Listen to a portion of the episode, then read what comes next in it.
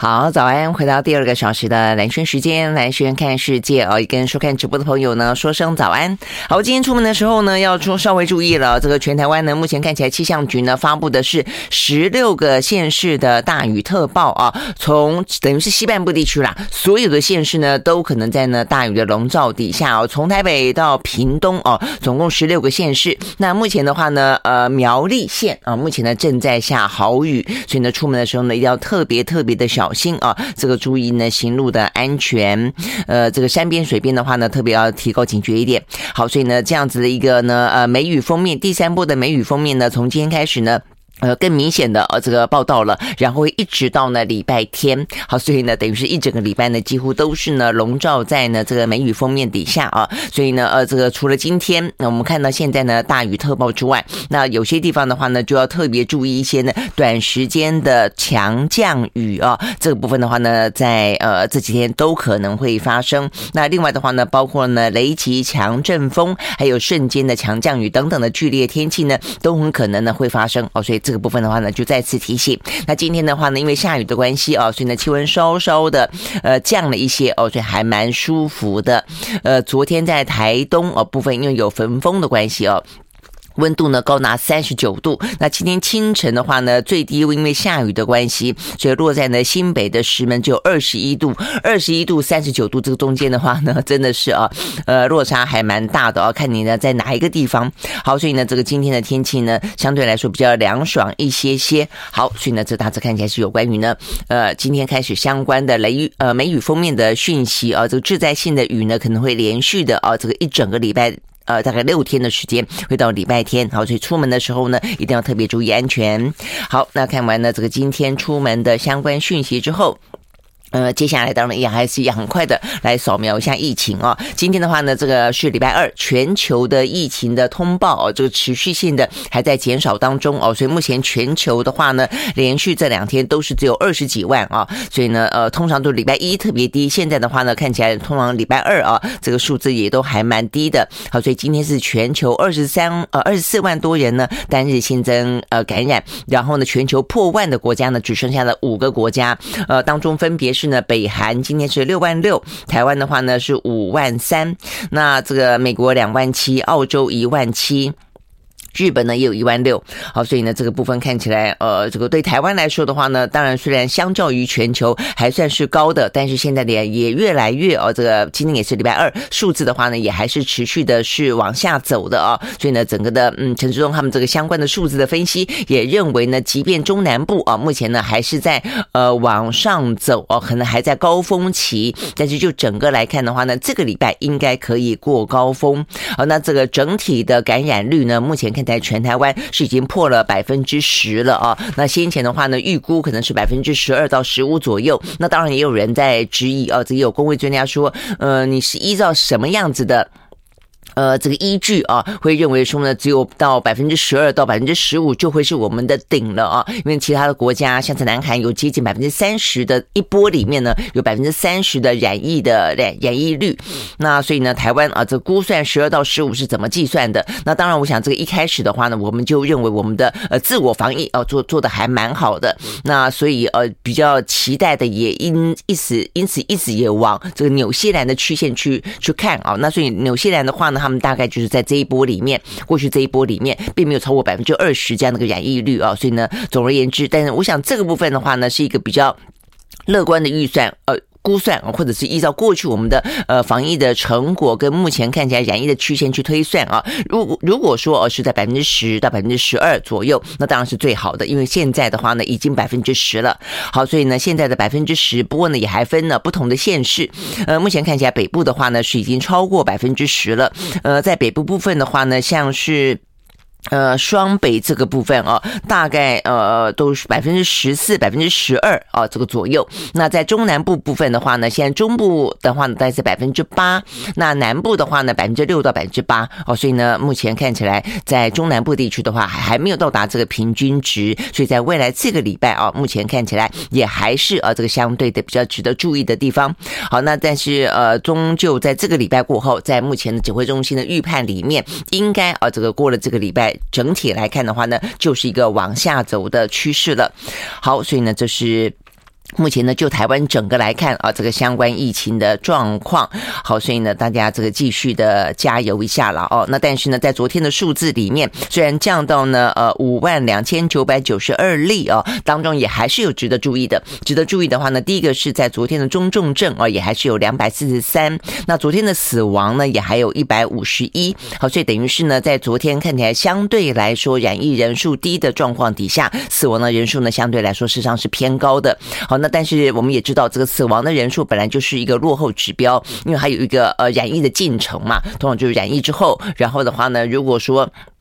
呃，这个轻症不止的话呢，往中重症的方向去走的话，中重症呢，接下来呢，呃，到这个住院哦，可能会死亡的状况，本来哦就会比较的呃，就几率会来得高，而且还需要有这个时间的进程，所以通常来说，在一个礼拜到两个礼拜之内啊，呃，会是呢染疫高峰的哦，这个落后的指标就是死亡的人数开始呢会呈现出来。好，所以呢，如果说在双北从上个礼拜开始的话呢，呃，这个确诊的人数往下走的话，那么事实上呢，在未来。的这两个礼拜里面，死亡的人数呢，应该还会是在相对高峰。好，所以呢，这个部分是比较值得注意的。这是第一个，在数字上面。那除了数字上面的话呢，死亡人数一百五十一，还是非常值得注意之外，哪些人死亡？我觉得到目前为止还是哦，但是大家非常关心的。除了呢，呃，年纪长的高龄者，还是值得注意啊。呃，不要掉以轻心，尽快的还是呃快点去快快筛，尽早快筛出来的话呢，尽早投药。我想这部分还是呃高龄者哦，可能要值得注意的。但昨天的话呢，出现了三个例子哦，这个三个例子的话呢，都还蛮值得大家要关注的啊，避免这个事情再次发生。啊，第一个的话呢，是昨天发生了一个呢是。青少年是台湾的首例的青少年死亡的个案哦，他是十五岁的一个男学生，那还没有慢性病啊，平常的状况非常的健康。那他曾经接种过一剂的疫苗，在五月二十号那一天呢发烧，那发现呢自己是染疫啊，那然后呢呃 PCR 是阳性嘛啊。但是然后他就居家隔离，居家隔离好好的哦，一直到二十九号呢，诶开始呢这个结束了居家隔离，所以三十号呢回到学校上课，所以等于是呢他在各个过程期间的话呢都没有太多的不适啊，他是属于一个轻症的状态。好，但是呢他回到学校上课之后，呃突然之间就晕倒了，晕倒之后就送医，送医已经没有心跳呼吸，所以这个实在是非常的诡异哦。那然后呢？呃，这个司法相验说他的死因是病毒性的心肌炎啊，所以我们知道呢，呃，这个新冠肺炎不管是在呃注射呃这个相关的疫苗，就青少年来说，还有一些染疫来说，呃，这个急性的心肌炎的状况是偶尔偶尔是会发生的啊。那所以呢，这位十五岁的青少年呢，他就呢，呃，发现他是因为呢病毒性的心肌炎，还有急性的肺水肿跟心因性的休克呃病啊，这个新冠病毒的这个感染啊，因此而死亡。好，现在这个状况的话呢，呃，要特别的去变成说要提高警觉，就是不见得说染疫了、居家隔离了结束之后哦，一切都相安无事。呃，不只是啊，这个在昨天的例子是当中是十五岁的这位青少年是这样的一个状况。另外的话呢，有一个孩童，呃，这个孩童昨天的话呢是。在台大医院收治哦，他是并发了台湾的第一例哦，刚才是第一例的死亡的青少年，那这边的话呢是第一第一例的多发系统发炎症候群，呃，这个叫做 MIS。然后 C 哦，那这个呃状况的话，这位十岁的男童呢，幸好目前的话呢，并没有哦，就还在急救当中哦，但他这个并发状况也是一样，他染疫，染疫之后的话呢，两天就痊愈哦，这个实在是还还蛮快的哦，但是呢，他也就是有完成啊他该要有的这个居家隔离，但是他在一个月后。突然之间高发高烧，所以病情呢急剧的恶化，住进加护病房，然后呢就发现他呃这个发生了这个多发性的啊这个全身系统的这个发炎的症候群。好，那这个发炎症候群呢比较值得注意的是呢，它在全球哦，在这个欧美国家呢有这样子的一个呢呃例子，在其他国家的话呢，其实从阿尔法开始，阿尔法、Delta 到这个 Omicron，它事实上呢。呃，都有发生哦，但是先前在阿尔法的状况底下，呃，可能它的几率来的更高。那随着呃 Delta，随着到 Omicron，实上相对来说已经有点减低了，但是也还是有哦这样的个状况发生在二十一岁以下的哦这些比较算是青少年跟儿童的身上。好，那所以在台湾算是第一次哦发生了这个因为感染了呃这个 COVID-19 Omicron 之后，它事实上是在一个月之后哦，所以我觉得这个是比较重要的地方，就是说它会在你感染之后看起来像是没事。但是一个月之后啊，他可能突然之之间的出出现了一些多重器官的一个发炎的状况。好，所以呢，目前呢，这位十岁的孩童还在加护病房急救当中。那医生呢预估啊，还依照呢欧美的这个例子来看的话呢，以及呃，虽然熬到了 o m e r 是比较递减，但是可能还有一些呢。相关的例子来看的话呢，医生预估在未来一两个礼拜之内，台湾可能会再出现二十多例哦，还是依照这个比例去推算，可能还会出现二十多例哦，所以提醒呢这个家长特别的要提高警觉。好，所以我们刚刚讲到的这两个例子都是在呢染疫染疫的过程当中，其实相对来说都是轻症，那轻症呢也居家隔离了之后再出来，但是呢突然之间啊这个病情急转直下，那呃我们刚刚讲到的这个青少年的部分。呃，心肌炎啊是更快的哦，这个马上隔天送医急救就哦，就当天昏呃，隔天去上课昏倒，然后送医就急救就就。呃，回天乏术啊，那但是十岁的孩童是经过一个月之后呢，再发生这样这个相关的状状况。好，所以呢，这边要特别注意。那昨天另外的话呢，还有新增一个呢儿童的死亡案例啊，他是才八个月大啊。那他这个比较特别的是哦，他也是呃在突然之间高烧不止之后啊，呃过去大家比较呢担心的是并发的是脑炎，但是呢这一位呢八岁的女婴哦，八个月的女婴，八个月的女婴，她是并发了败。血症，好，这个败血症到目前为止，因为败血症而死亡的小 baby 啊，大概呢也有三例了。好，所以呢，目前看起来有关于。小小孩啊，这个染疫之后并发的比较值得担心的，第一个是呃脑炎，第二个话呢败血病，接下来还有一个哮吼啊，也还蛮呃这个状况也还蛮危急的。好，所以呢这些情形的话呢，都是哦有关于在昨天一百五十一例哦这个相关的死亡，还有两百多例中重症当中比较值得大家关心的。我们休息再回来。I like 回到蓝轩时间啊，所以我们刚刚讲到呢，这个台湾的疫情呢，目前看起来的话呢，整体的染疫率哦已经破百分之十了。那就整个的趋势来看的话呢，是往下走啊。那但是呢，中南部的话呢，大概还要挺过这个礼拜啊，相对来说的一个高原期啊。但是我们呃特别提到有几个比较值得注意的啊，一个除了一样的是呃小小孩啊，可能要注意要脑炎啦、败血症啦啊，还有这个哮吼之外，青少年了啊，这个青少年的话呢，呃这个死亡的首例啊，他是在呃解隔离。之后哦，出来，昨天现在是台北市的已经恢复了实体的上课了嘛啊，所以他在恢复实体上课之后的第一天，呃，就突然之间呢昏迷，然后的话呢就送医急救，呃，这个就宣告不治。那再来的话呢是所谓的呃多重性的啊，这个多重性的多发系统的发炎症候群啊。那我们刚刚讲到他的死呃，在欧美国家算有点点啊，呃，一度比较好发，嗯，但是呢，在呃随着我们刚刚讲到到 Omicron 之后的话呢，降到了十万分之三点八，呃，但是呢，推算起来的话呢，台湾他们担心就未来这呃一两个礼拜之内可能会有二十几例，那它的死亡率的话呢，也还是有百分之一到二哦，所以呢，事实上是还蛮值得哦这个注意的。最常见的感染期哦，就是在它的。呃，康复之后啊的二到三呃六个月啊，二到六个礼拜之内啊，所以呢，这个部分的话呢，是属于孩童啊，这个部分可能呃家长要特别的提高警觉。好，那不过呢，呃，这个过去也因为啊，这个发生在孩童身上的这些嗯特殊的一些状况啊，急重症的状况，甚至死亡的状况啊，还不少啊。那所以呢，在过去这个呃礼拜的施打疫苗当中的话呢，打的状况还蛮好的啊。那目前看起来的话呢，呃，这个在。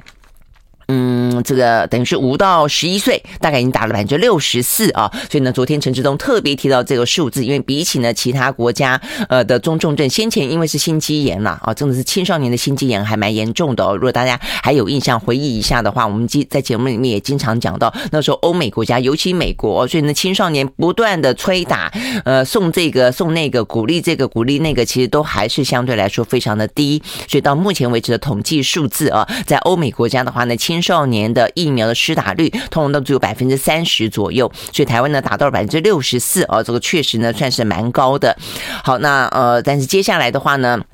还必须要打到第二剂才算是完整施打嘛，啊，所以呢，第二剂的话呢，呃，到底要多久之后打？先前说十二个礼拜哦，那但是事实上在访访单上，就是呃，这个西方对他们的呃 EUA 出来的时候打两剂，都说中间隔四个礼拜就可以了，啊，那所以台湾是不是要从十二个礼拜呢，突然之间呢，这个降到四个礼拜？目前是说折中可能是八个礼拜啊，所以呢，但是因为现在才刚刚打嘛，啊，所以呢，月底前的话呢，呃，这个嗯，指挥中心哦，他们会。开会来确定哦，到底呢对呃这个青少年来说施打疫苗的呃中间的间隔是多久？好，那所以呢这些部分是属于。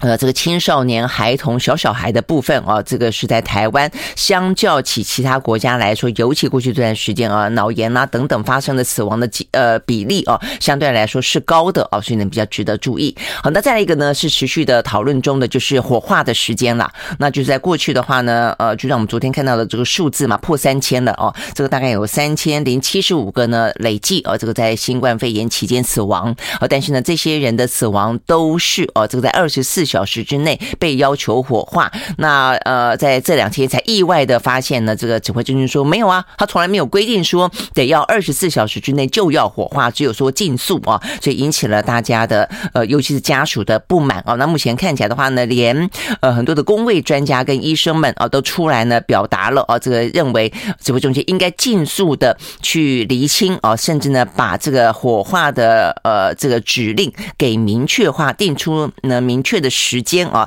才能够真正的符合哦，这个有同理心，那符合呢这个家属哦跟民众人伦上面的需求哦，我觉得这点是真的很重要了啊，我就说。你在这个呃公文里面讲说哦，我有说我没说，那你你你没有说要二十四小时之内火化，但你没有说要多久之内火化哦，所以呢，在这样一个非常模糊不清的状态底下，过去了两年多，接近三年，大家都在二十四小时之内火化，那呃，这个政府不知道吗？显然也知道，但是并没有啊，呃，真正去体恤大家的想法哦，所以呢，昨天我们看到呢，这个前呃疾管局的副局长施文仪哦，就直接建议说，他认为呢，指挥中心应该尽速的啊定。出一个明确的时间，比方说，呃，七十七十二小时之内，那就是三天，要么就五天，要么就七天之内啊火化，就代表说他们也认为不需要在二十四次二十四小时之内火化。再一个的话呢，施文仪还特别提到另外一个规定，他觉得也非常的不合适，呃，不合宜哦，那就是说尸袋拉链拉上之后就不能够再打开。他说呢，这这比二十四小时之内要火化还要来得呢，呃，更严重，更不合理。他说呢，呃，这个。目前的 COVID-19，呃，死者啊，就往生者又不会咳嗽。又不会打喷嚏哦，所以他就算呃有病毒，他也不会传染出来哦。所以他的意思就是说呢，这个部分，所以你连拉下来瞻仰一下遗容最后一面都不行，他觉得这个实在是太不符合人性，太糟糕了哦。所以这个这个部分也应该哦要一并的修改。那不止他这个样的讲哦，这个包括了这个万方医院的精神精神科医师潘建志也认为哦，所谓的呃空气传播哦，这气溶胶传播是目前的呃 COVID-19 最主要的传播方式。是啊，所以呢，呃，如果说这个亲属家属呢戴个口罩参加，世上的染疫几率真的是非常低，就像是刚才讲到施文仪呃说的。呃，过世的往往生者又不会咳嗽，又不会打呃坐起来打喷嚏啊。那比起你去什么唱歌啦，呃，干嘛的啊？事实上呢，呃，这个染疫的几率都低很多。所以呢，他们都建议啊，这个卫福部真的应该要用同理心，要更符合人性的啊来，而且更负起责任的啊来。定出检讨相关的确诊死者的一些处理的流程跟相关时间的缩短。OK，好，所以呢，这些部分呢是属于啊这个。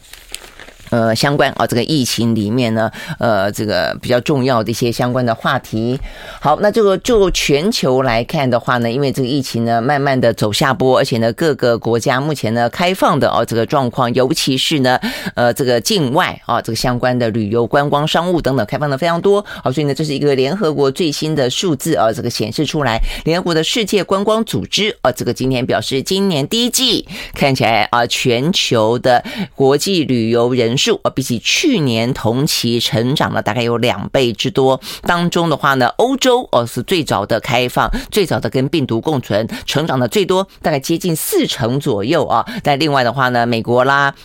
呃，这个中东地区呢，也都是呃算是大幅度的成长。不过，当然比起呢疫情感染前，还没有哦恢复到这个之前的水准，大概是占百分之六十四左右哦。但是呢，联合国已经很乐观了。Radio. 好，回到兰萱时间啊，所以目前看起来的话呢，在这个联合国相关的世界观光组织的这个统计里边的话呢，欧美国家目前呢最快的啊，目前看起来的话呢，有关于这个旅游观光的话呢，已经恢复了不少。看来第一季的表现不错。那接下来的话呢，如果中国大陆持续放宽的话呢，当然也会另外是一个好消息。它的好消息可能不只是啊他们的自己国内的旅游观光而已啊。呃，在过去我们呃昨天看到这个相关的数字嘛，在这个端午节的呃看起来还算是不错，比起先前的清明节啦。啊，这个五一长假啦，都来的好一些哦，但是呃，这个还是有待啊，它慢慢的啊，这个持续性的。呃，这个放宽，那如果真的放宽的话呢，呃，可能不只是在旅游观光哦，可能在呃这个境外的松绑，甚至在经济部分的复苏哦，这个对于全球的呃整个经济的呃这些嗯压力哦，都可以减少许多。好，所以我们看到呢，这个昨天啊，这个中国方面的话，持续性的啊，这个提醒大家不要层层加码啊，不要过度防疫。所以我觉得这是一个很特别的呃这个文化了啊，就是对他们的政策来说的话呢，通常上。面啊，这个讲一个底下只会不不断的加码，因为怕呃这个整肃啦，怕最后的检讨啦。那在过去这段时间，其实我们看到呢，呃，中国大陆蛮多的省市啊，就因为呢这个防疫不力啊，这个丢官。那你说防疫不力呢有多糟吗？呃，其实这个人数比起其他的欧美国家来说，真的是小巫见大巫哦。但是对他们来说，因为呃要达到呢这个动态清零、社会面清零啊，所以呢这些部分都让啊这个各个省市县啊看起来呢只有啊不断的啊这个。更严格啊，都没有呢，呃，这个放松的呃可能啊，所以呢，到目前啊这段时间，显然的，呃，在即便中央说可以开始啊放松一点防疫的话呢，呃，整个的状况未见改善的原因，都是在我们刚刚讲到的这个很微妙的啊一些呢，呃，官场的文化里面。好，所以呢，已经连续两三天了，我们看到这个中国大陆的卫健委不断的强调啊，说要科学精准的落实各项的防控措施，不要擅自对一些低风险地区的。人员采取了限制的措施，坚决防止呃层层加码这种现象。好，所以呢，这个部分等于是再三的强调啊。所以呢，在昨天。呃，中国他们大概是八十六例啊，这个本土的案例真的是算是相对很低了啊。他们特别呢，呃，讲到一些低风险地区跟没有本土疫情的县市区，人员可以自由有序的流动，甚至不再需要去查查核酸检测的阴性证明。好，这个当中包括了像是特别点的，像江苏啦，呃，OK，好，包括这个安徽啦，包括广州啦，啊，有一些呢根本就没有这个所谓的本土。土病例的地方就取消啊，这个相关的防疫通行的限制，不再进行查验啊，这个相关的核酸的证明。那另外的话呢，像在上海这些地方也为这个核酸搞得这个一个头两个大，呃，说是七十二小时之内的核酸，但是光是排核酸啊，说要排好几个小时，所以呢，呃，掐头去尾之后呢，你好不容易好不容易取得了啊这个核酸证明，可能只剩下五六十个小时的呃有效证明了之后，还要再去排，然后再排。几个小时，好，所以这个部分也真的是。很折腾了啊，所以你会看得出来，不管是为了要让经济呢恢复它的活络哦，因为他们的这个数字看起来确实是啊，这个显示出来啊，这个很惨。那再来一个就是在民怨部分啊，必须要让它有所舒舒缓啊，所以你已经连续好几天啊，中国方面呃特别提醒的是不要啊这个层层的去呃加强防疫。好，那就这个数字来看的话呢，昨天美呃中国他们所公布的五月份的服务业啊这个 PMI 依旧的还蛮低迷的。呃，目前看起来话，比上个月虽然虽然有回升哦，这回升五点二个百分比哦，但是还是在荣枯值以下，只有四十一点四。OK，好，所以为了这个啊，这个中国官方他们宣布要举行二十场的呃政府跟企业的沟通的圆桌会议啊，还要邀请呢外企啊，这个外外国企业来参加啊，甚至包括一些美国企业，都希望他们能够反映啊，这个到底你在复工。复产部分碰到什么样的困难啊？这个需要呢来帮忙，不管是纾困啦、来放宽啦等等等啊，来确保呢这供应链呢稳定，而且呢经济尽快的啊能够呢回到常轨。OK，好，所以呢，这是中国大陆方面的措施哦，所以呢，看起来，呃，这个部分的话呢，呃，因为啊，这个看起来，包括第一个疫情呢是比较呃稳定，那再来的话呢，就是他们不断的强化啊，这个要去松绑防疫这样的一个气氛啊，所以欧美股市呢，在这样的一个气氛底下啊，这个只是元素因呃因素之一啦啊，这个还有其他的因素，所以昨天的欧美股市的话呢，都是上扬做收的。好，我们先从美国呢开始看起啊。好，在美国，我们来看这个欧美股市。美国的话呢，道琼工业指数呢小涨，涨了十六点零八点，收在三万两千九百一十五点七八点，涨幅是百分之零点零五。纳斯达克指数上涨四十八点六四点，收在一万两千零六十一点三七点，涨幅是百分之零点四。S&P 五百呢上涨百分之零点三一。另外呢，费城半导体小涨了百分呃小涨了零点一五个啊一五点。啊，所以它几乎是持平的。好，那就是美国股市。那欧洲的三大指数也都是上扬，涨幅比较大一点啊。这个德国的部分涨了百分之一点三四，英国涨了百分之一，法国呢涨了百分之零点九八。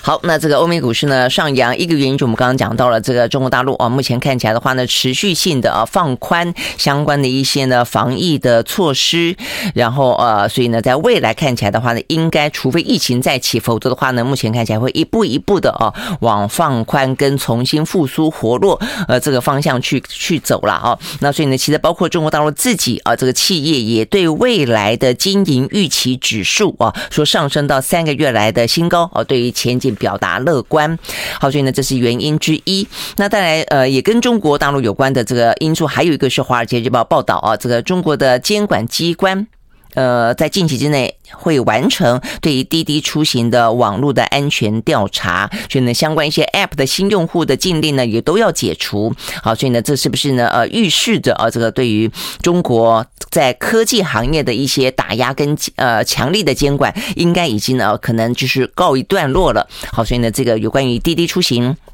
这个相关消息出来之后啊，这个中概股昨天呢也是表现呢非常的活络啊，所以呢这是一个有关于中概股的表现啊，这是呃在昨天，包括呢我们刚刚讲到的啊，这个中国大陆的防疫措施放宽是呢昨天的利多消息之一。好，那利多消息之二的话呢，在昨天呢相关的太阳能的类股在昨天暴涨。那这个暴涨的原因呢，是因为昨天啊这个美国总统拜登他啊说，就媒体报道了啊，说这拜登预计要宣布呃针对一些相关的太阳能的电池片关税的豁免哦，那这个关税豁免的话呢，时间可能会长达两年，那会针对呢东南亚四个国家，呃，包括柬埔寨、马来西亚、泰国跟越南这四个国家的这个太阳能啊，这个相关的啊这个电池都会呢来进行呃关税的呃减免。好，所以那个这个消息出来之后呢，太阳能的类股啊，这个昨天暴涨。那事实上呢，有关于关税减免的还不只是东南亚四四国，还包括了对于中国大陆，我们就。再回来。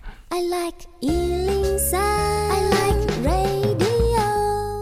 回到蓝轩时间啊，所以我们刚刚讲到这个欧美股市呢，在昨天有呃这个好多个呃这个相关的利多的消息带动的这个股市的上扬啊。好，那所以一个的话，我刚刚讲到的是中概股啊，那这个中概股昨天呢呃带动上扬的呃这个幅度还蛮大的啊。这个滴滴出行昨天呢狂飙了百分之二十四点三二，那一个满帮集团呢上涨百分之三点零四，那呃 BOSS 直聘啊这家公司呢上涨了百分之十九点九三，阿里巴巴呢涨了百分之六点二二啊，所以呢都这个中概。股都还涨得还蛮多的。那另外的话，讲到就是太阳能的类股哦，昨天也暴涨。最主要的是讲到说，可能会对于呃东南亚的四个国家的进口的太阳能的电池片啊，这个关税会减免，那长达两年。那再来的话呢，就对于中国大陆的关税，那这个部分的话呢，事实上已经讨论蛮多啊，这个释放出讯息也还蛮久的，尤其是呢，美国的财政部长叶伦呐。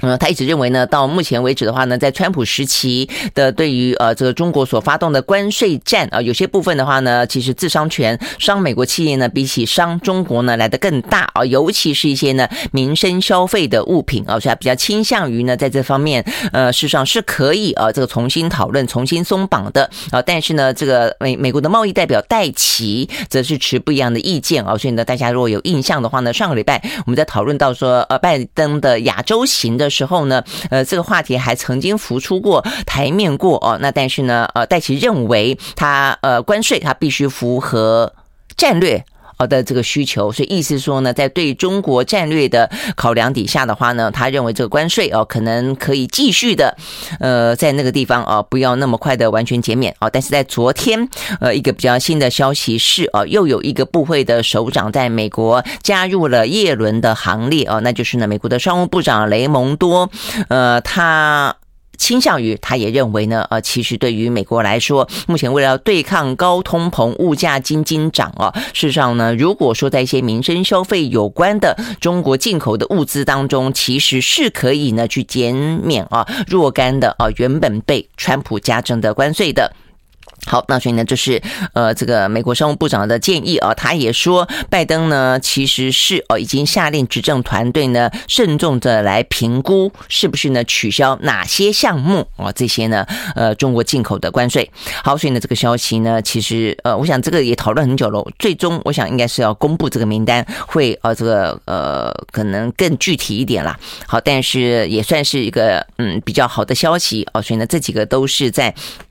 市场当中哦，这个比较呃利多的消息。那另外的话呢，有一个呢，在油价部分的话呢，造成了某个压力啊，那就是除了呃俄乌战争有关于是不是能源短缺会短缺哦这样的一个问题。那呃这个在中东国家的话呢，先前在上个礼拜啊，他们会说要增产一些，所以就是想要去平衡有关于量的问题。但现在的话呢，最新消息是价格的问题啊。这个最新消息是呢，这个全球最大的产油国沙乌地阿拉伯。说他们将要在七月份把出货到亚洲的氢原油呢，售价调高到每一桶呢二点一块钱美金。说这个调幅呢是高于啊这个市场的预期的啊，就导致呢这个昨天。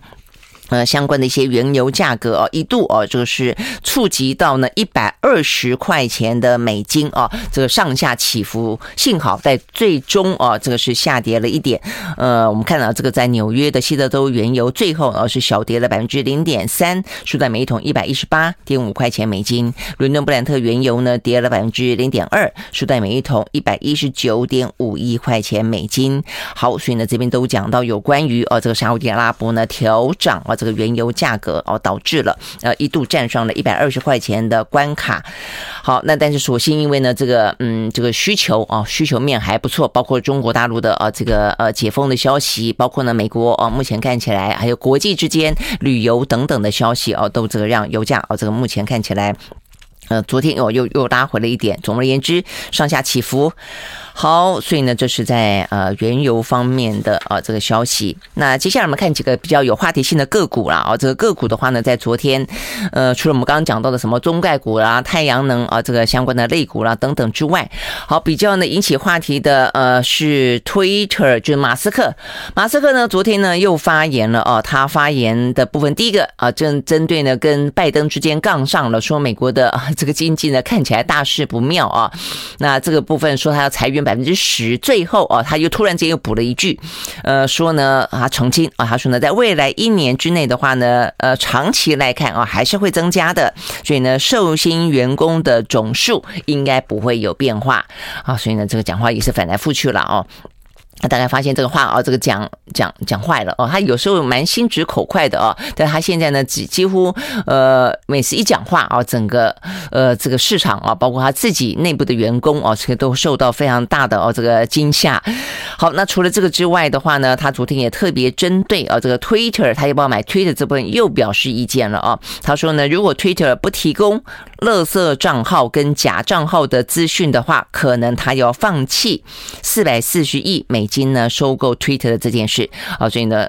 话题讲完之后啊，这个它的呃 Twitter 的股价啊又跌了百分之一点四九。好，所以呢就是马斯克啊这个。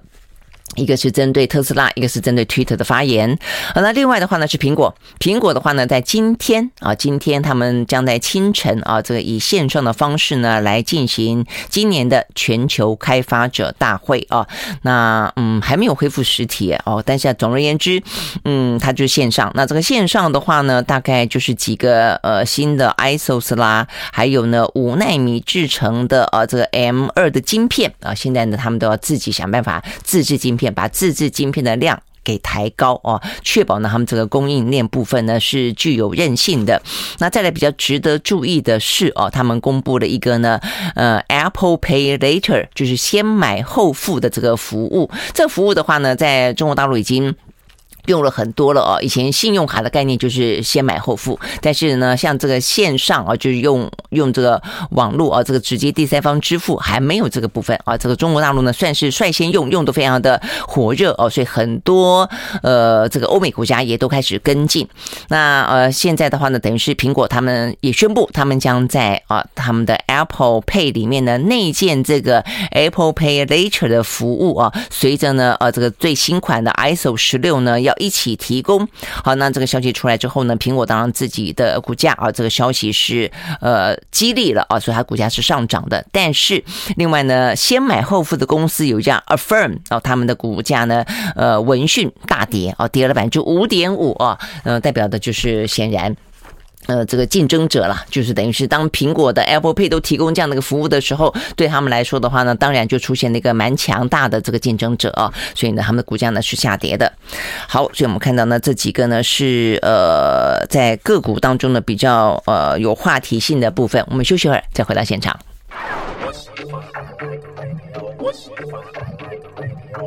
回到蓝轩时间啊，那 OK，除了这个欧美股市之外的话呢，在国际之间啊，这个比较注意的呃话题呃比较新的话题啊，是这个英国的首相 Johnson 了啊。这个 Johnson 的话呢，在今天清晨，他的党内啊，就他的保守派呢，针对 Johnson 提出了不信任投票。那在今天清晨呢举行，那很快的，我们看到的在昨天的啊，就等于是今天的呃纸媒部分的话呢，还是呃停留在说即将要投票。那这个最新消息是，呃，Johnson 呢幸运的投呃挺过了。这次的不信任投票啊，但是啊，这个信不信任投票的状况显然的。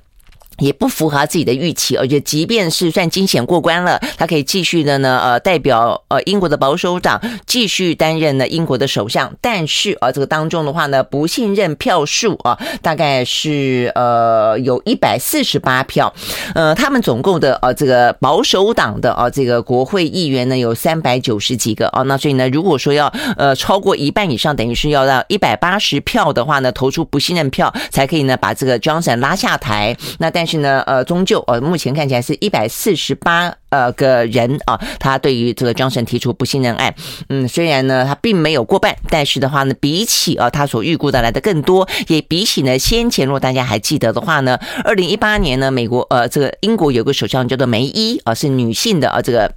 首相，他那个时候的话，因为跟一些相关英国脱欧的呃不同的方案啊，这个并没有办法呢得到呢保守党内部的支持，那变来变去啊，这个呃这个莫衷一是啊，这个部分让这个保守党呢内部对他提出了不信任。投票，所以他其实在呃他的任期坦白讲还蛮短的哦，甚至我看到这个英国的媒体曾经报道过说呢，他是呃算是很不受欢迎的一个英国首相，但是他的不信任投票呢，在保守党内部都没有这次呢 Johnson 来得多。哦，所以呢等于是 Johnson 这次虽然惊险的挺过了哦，他们就特别的呃提到说，当年的梅伊也算是幸运挺过了之后，但是他的声望政治声望呢受到了重挫，所以呢不到几个月之后，梅伊。终究呢，还是自己辞职下台了。好，所以呢，呃，意思就是说呢，现在即便 Johnson 呢，他目前看起来挺过了哦，在在这个今天清晨挺过了呢，保守党内部对他发动的不信任投票，但是是不是接下来他的首相之途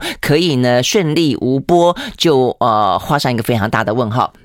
不过了啊，这个显然的，Johnson 他自我感觉还蛮良好的啊，他自己觉得呢，他呃这个状况呢，呃他说目前投出来的结果非常具有说服力啊，这个代表呢，这个对于目前的国家啊，对于政治都是来得好的，因为我们都需要稳定，我们的国家需要继续往前走哦，所以他认为呢，呃保守党内部呃这次之所以发动不信任投票是跟呃派对门有关，就是他在防疫期间，他他的阁员在这个呃呃唐宁街一号不断的好多场啊，这个办了好多场的 party 啊，所以等于是你只准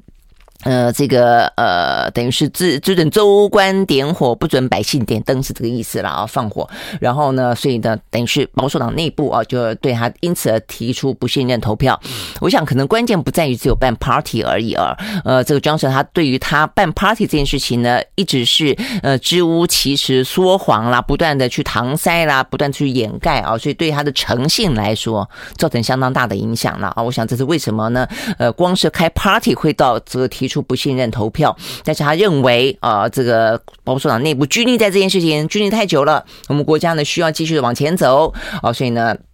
呃，这个就是，所以他认为接下来啊，事实上他认为可以好好的带领啊，这个英国呢继续的啊，这个呃专心的，他可以专心的执政啊。然后的话呢，他呼吁，反过来还呼吁啊，这保守党内部要团结啊，不要呢扯国家的后腿等等啊。好，所以呢，就是目前的英国首相啊，这个 Johnson，嗯，目前面临的啊这个状况算是度过了一个难关，但是呢，是不是啊这个可以关关难过关关过啊？呃，这一次即便提。提出不信任案对他来说就已经算是一个重挫了啦。好，所以接下来的话呢，英国的呃政坛啊会怎么走？呃，还蛮值得观察的。好，所以呢，这是有关于呢目前啊 Johnson 最新的状况，嗯，暂时啊则过了这一关。好，那再来的话呢，就是大家比较还是一样关心的俄乌啊。那俄乌的话呢，呃，OK。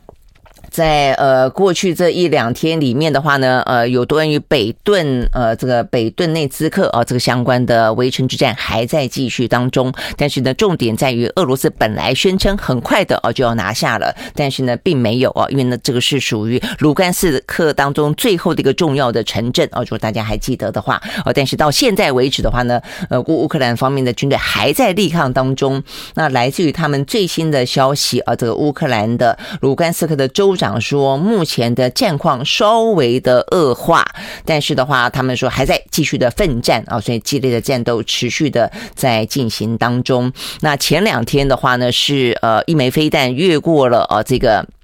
呃，乌克兰的核电厂往基辅的方向去攻击啊，所以呢，就是呃一段时间之内啊，呃，俄罗斯本来已经集中战力在乌东了，很久没有去攻打呢这个基辅了，等于是呢，在呃这个几天之后，他又啊这个做了这样的一个行动。那一般都认为这是普丁啊要对于这段时间以来啊呃的一些情势，尤其是美国呢要卖啊这个长城飞弹给乌克兰这件事情的一个警告啊，就是呃。提醒你，就在我们今天第一个消息也提提到，提醒你说，哎，不要忘记哦，我是拥有核武的哦。那是他刻意的飞越越了这个呃核电厂的上空，想是因为这样的关系。不过美国事实上哦，已经把他们所谓的嗯海力士啊这个飞弹，本来说要卖一个呃射程三百公里的，已经缩短到八十公里了啦哦。所以呃，其实美国它在这方面。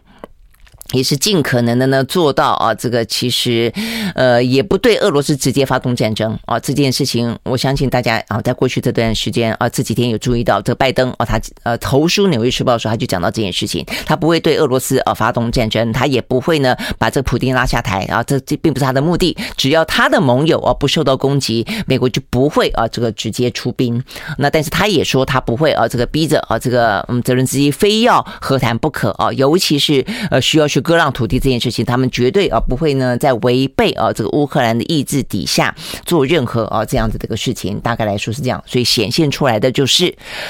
呃，乌克兰的相关俄乌哦，这个战争应该还要再持续的一段时间。好，那比较值得注意的是呢，呃，北约的波罗的海演习呢，长达两个礼拜，今天正式登场。那这个形同是在呃俄乌的状况底下，俄乌战争状况底下呢，北约呃原本呃看起来还本来各有其见的这样的一个内部状况，突然之间呢，呃展现了无比的团结。而这个无比的团结里面，在这一次的话呢，呃，这个年度的海军军演啊，呃，这美国也会加入，以美国为首，动员了十六个国家七千多名的海空军跟陆战队的队员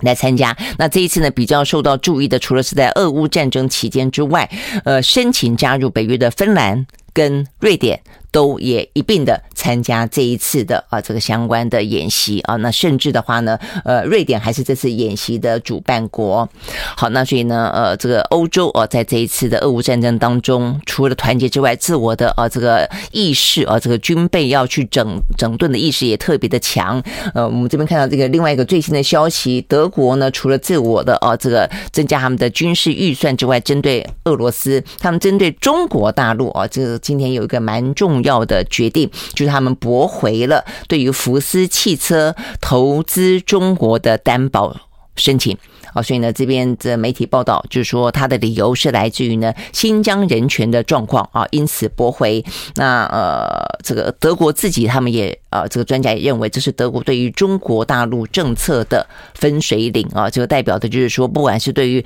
俄罗斯的警觉，对于中国啊这个人权民主的。